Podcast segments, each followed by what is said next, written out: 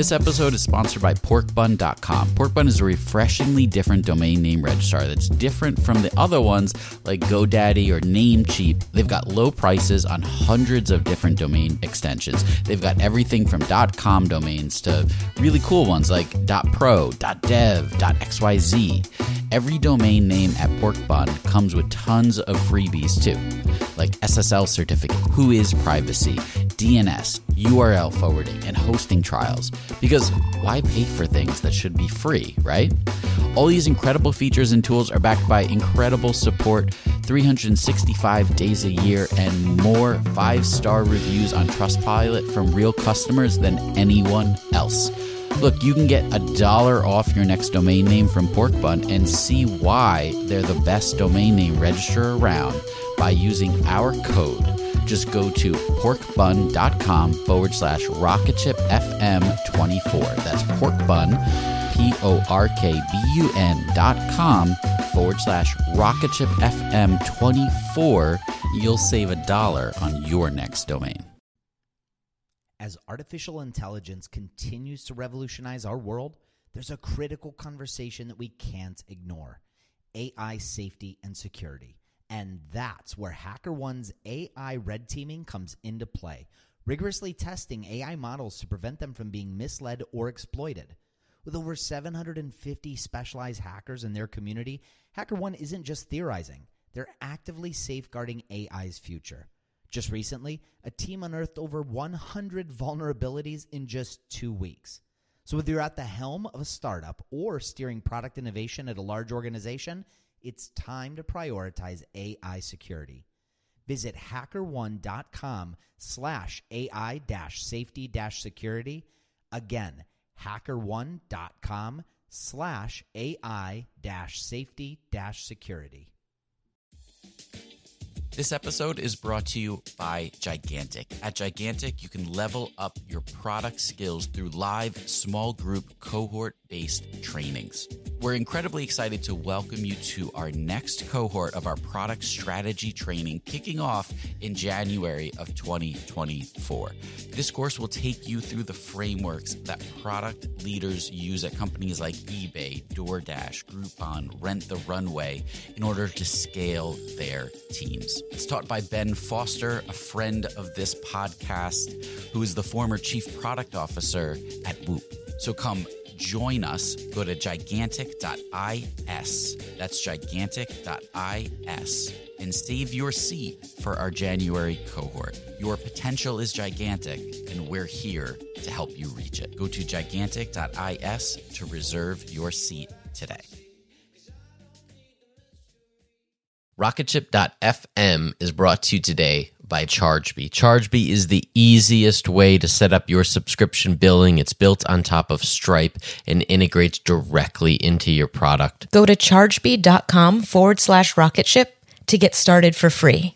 Today I'm going to be talking with Ed Shelley from ChartMogul, and we're going to take a deep dive into pricing. They've done a lot of research on this. You can check out Ed's post on ChartMogul's blog, where they really highlight a lot of things that they see happening in SaaS right now and what's working and not working for people. So, without too much further ado, let's jump into it and chat with Ed. Welcome to Rocketship.fm podcast where we explore startups from funding to growth, from culture to sales, and everything in between. I'm Michael Sacca. I'm Mike Belsito. And I'm Joelle Goldman.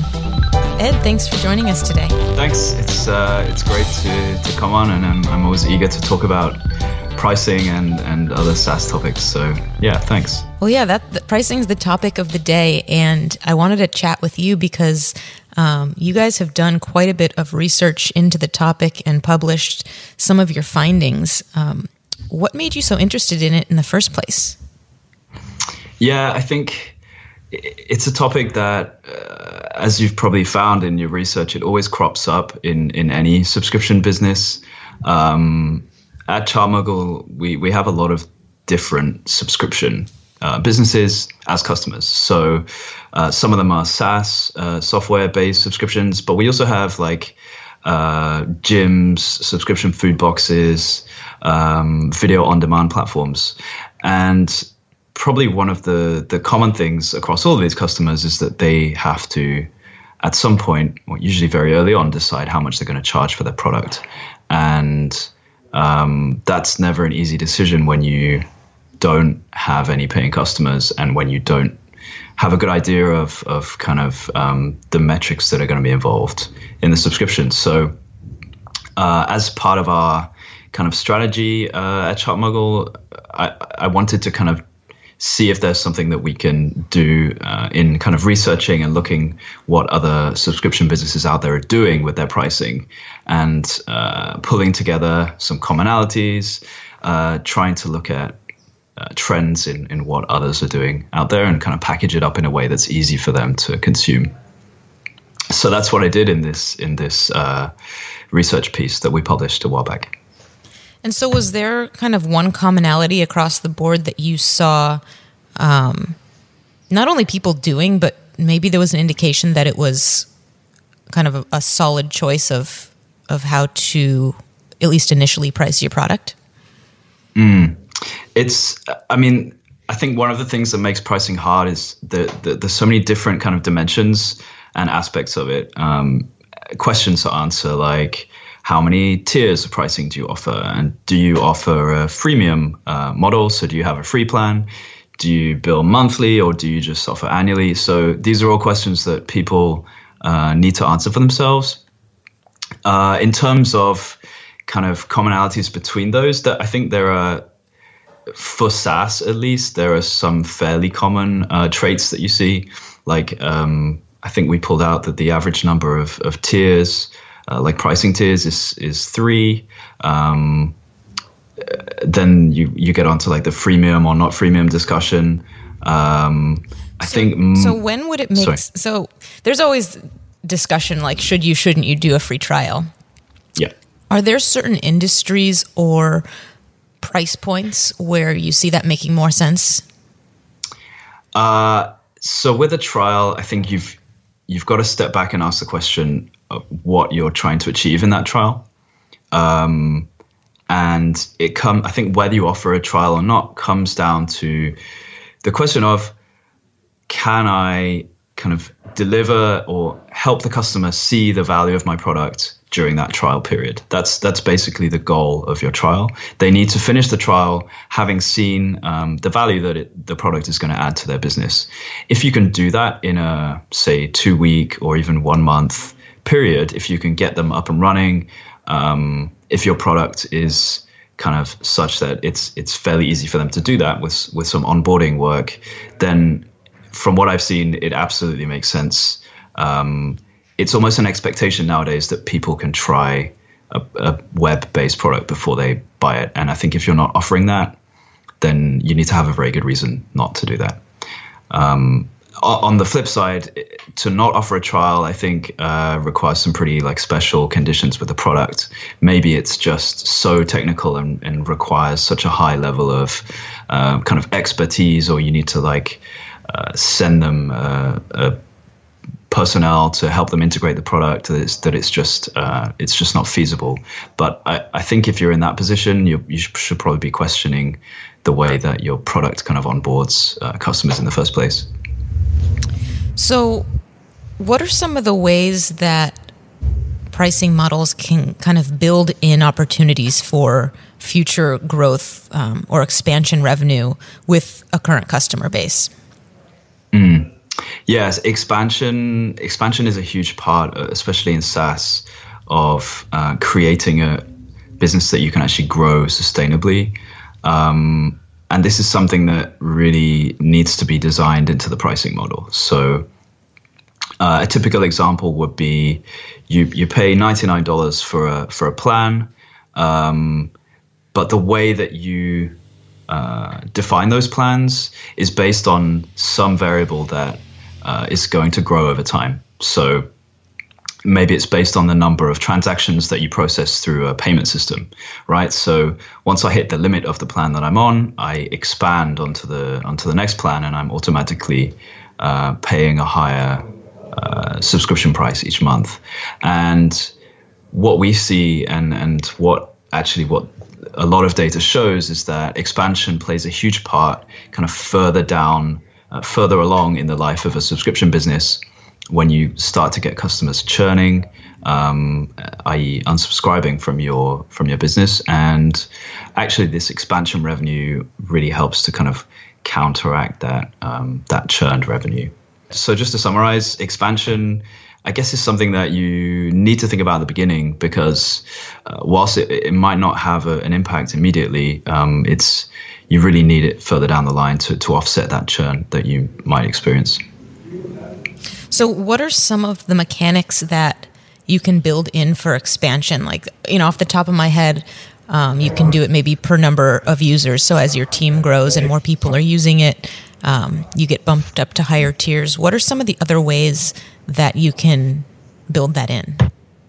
Yeah, again, it's it's fairly specific to your product. Um, so if it's a support desk solution, for example, uh, you're probably going to bill on the number of seats, as as it's called, or, or the number of number of agents that you have using the product. Um, one thing that we do at ChartMogul is we actually bill based on the number of active customers people have. So that means we're an analytics product, and uh, if you come to us with 1,000 customers, you'll you'll pay a certain amount. But as your business grows, um, and this is actually really nice. Um, as the business grows, so does the amount that you you pay us for your ChartMogul subscription, and that actually that method actually builds quite a nice story in because we can say that you're always kind of paying in proportion to the value that you uh, receive from your customers.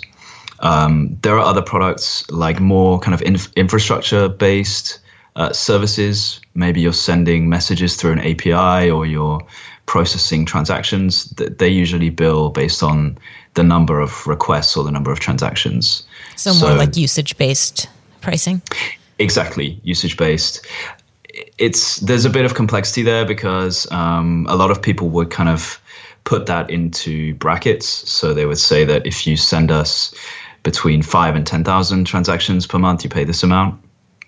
Uh, so you're still kind of splitting it into tiers. So it's not like purely um, usage based, um, but that's common amongst the kind of API based services that you find. Um, and then there are there are other ways of doing it too. Uh, you can charge based on the number of contacts that the person uploads, uh, the amount of storage that they use. It, it really depends on the part of your product that kind of reflects the value that they're receiving from the product.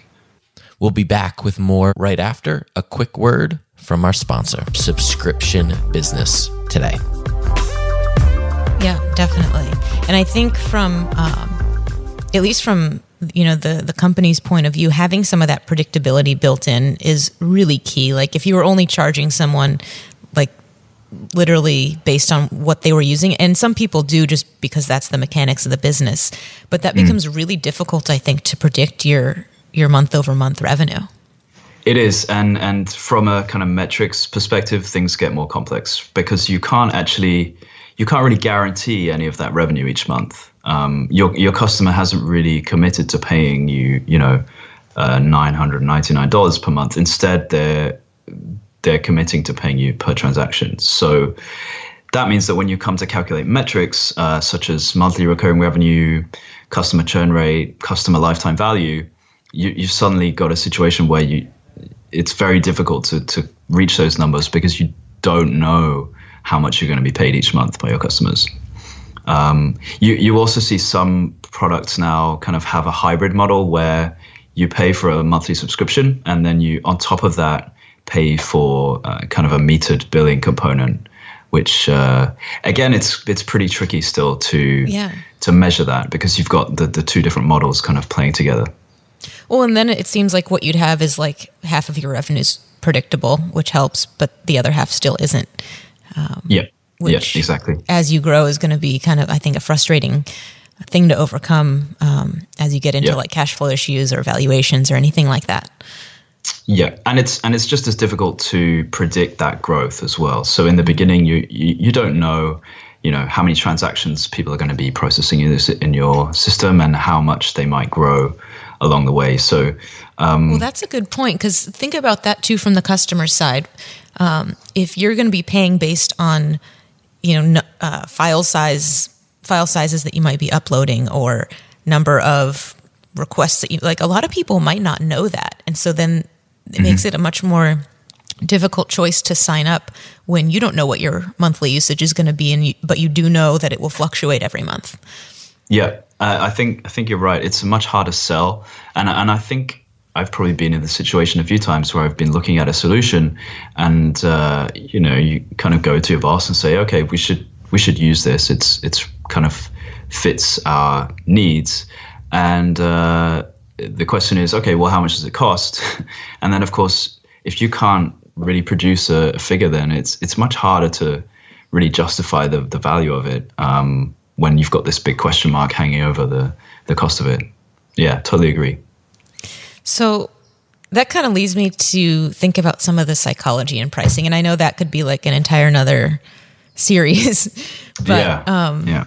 what are some of the the bigger things that jumped out that like as basic as they may be, like saying four ninety nine instead of five dollars. Like, what are some of those things that still, even though we all know about it, just somehow still work? Yeah, it's funny. A, a lot of these things are things that kind of it's part of the design of the pricing page in a lot of cases, and uh, you start to see trends cropping up, and, and I think a lot of these kind of features come from people, you know, heavily uh, kind of split testing their pricing pages, and they add maybe a visual element to the page, and the, the data says that this this widget that they've added uh, actually uh, kind of achieves better results, and then before you know it, everybody else is copying them. So yeah, the there's a few of these. Um, one that we found was, which is really common in, in SaaS, is putting kind of a, a most popular tag on on a specific um, pricing tier, which again you you would kind of question that and whether it would really have an effect. But um, apparently, the data says that if you if you have kind of a badge on on your, it's usually on the middle tier. Mm-hmm. Um, Although wouldn't that only popular, work if uh, it wasn't based on something related to your business size if it was more like just picking a feature set uh, yeah it's it's got to be in, when when they're in a position of choosing between two things so yes it's almost always uh, you're you're picking a tier based on like the features um, that they get and yeah of course if you're if you have a kind of usage based model that there's not really a choice for that um, because you, are going to use how much you use, and, and you can't. There's not really much choice when it comes down to to pricing.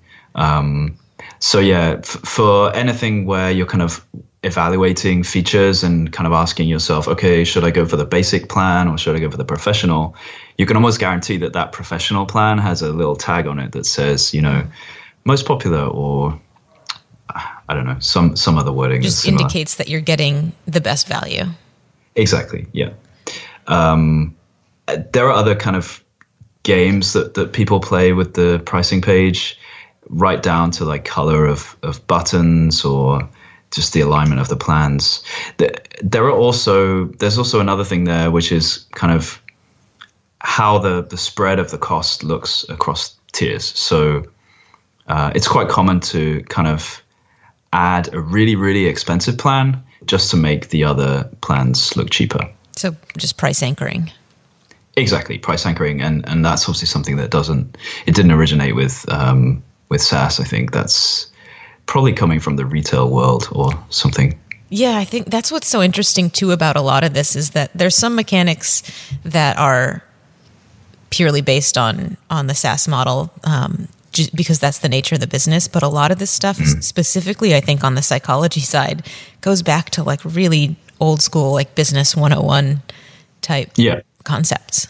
Yeah, and I think I think the same principles apply. You're you're looking at um, these these pricing tiers are basically kind of products that you're evaluating, and you know it's, it's the same question if, if you're looking at a shelf in a retail store. You know, do I want to buy the super expensive um, MP3 player or, or whatever, or do I want to buy the cheap one and, and these are the features?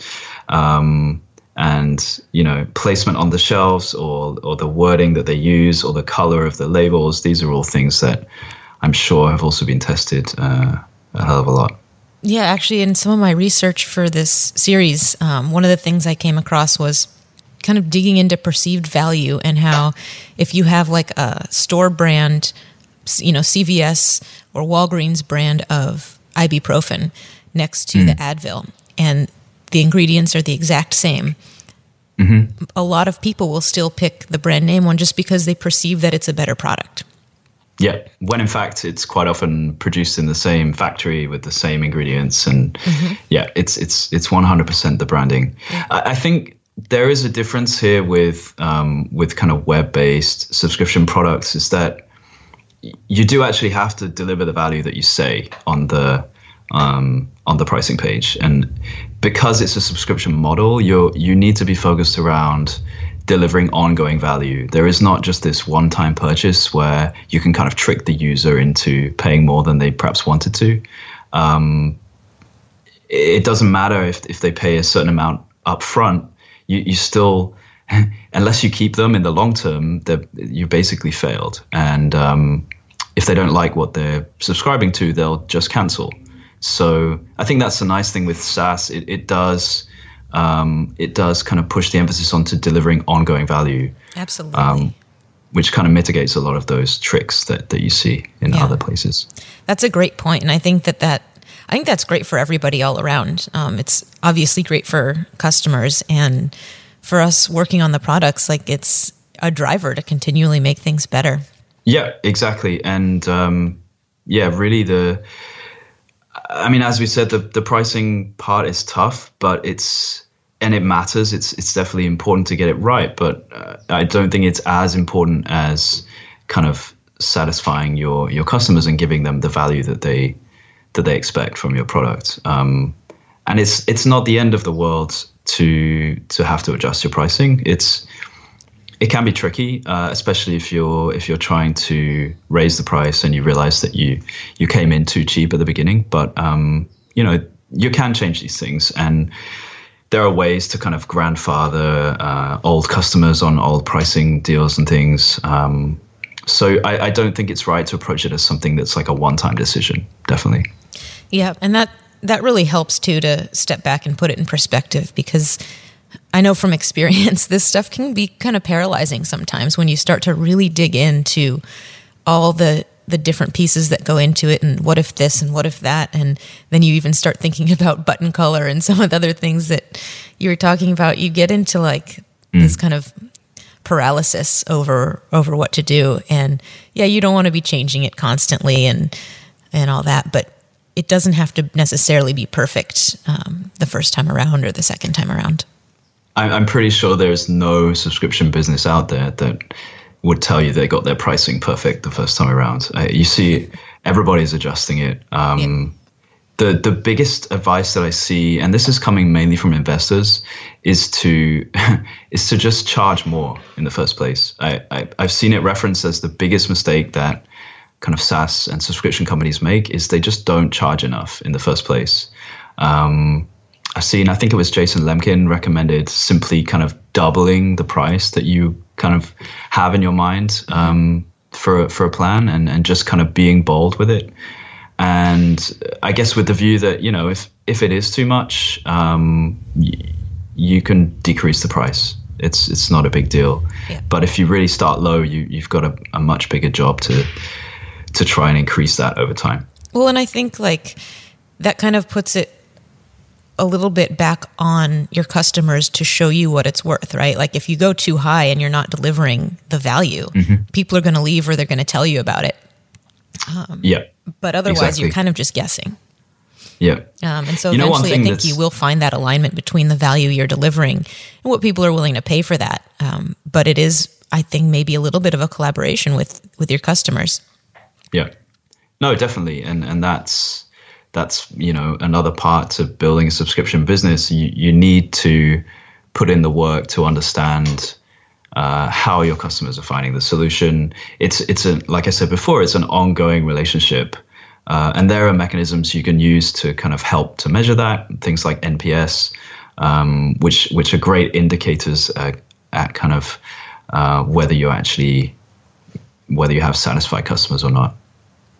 What's funny, and one thing that that we've seen um, is that people do actually tell you when they think your product is too cheap. Um, it's, it's, not something you would think mm-hmm. happens, but um, I've seen incident, excuse me, incidences of customers actually just telling you that they would quite happily pay more for your solution given the features that it has. Yeah, that's a that's a good problem to have. yeah, it's not not the worst for sure. Yeah. Well, cool, Ed. Thanks so much. This was this was really interesting, and I appreciate you coming on and sharing with us. Um, for anyone who wants to keep up with more of your writing um, or your show and ChartMogul, where can they go? Sure. Yeah. So we're publishing uh, every week at blog.chartmogul.com. Uh, we have a podcast. We we're doing a bunch of research there and and producing uh, resources for anybody with a subscription business. So um, yeah, go and check it out. We have a newsletter as well, so we'll keep you up to date with with everything that we're publishing there. Awesome. Thanks so much. Thanks. It's been really fun. Cheers. Thanks to our sponsor for today's show, ChargeBee. Go to chargebee.com forward slash rocket ship. You can get started setting up your subscription billing for free. Use the same service that companies like Soylent have used to scale their business. If you'd like to keep up with us, follow us on Twitter at RocketShipFM. You can follow Mike Belsito at Belsito, Joel at Joel Goldman, and myself at Michael Sacca. If you haven't yet, please click subscribe. You don't want to miss the rest of this SaaS series. We have another fantastic episode coming up here on Thursday on the slow SaaS ramp of death and how to survive it. You can always go back, listen to episode one. We covered the history of SaaS, we've covered pricing, we've covered growth, we've covered how to build a sustainable company around your SaaS business. So stay tuned, subscribe, and we will be back in just a couple days.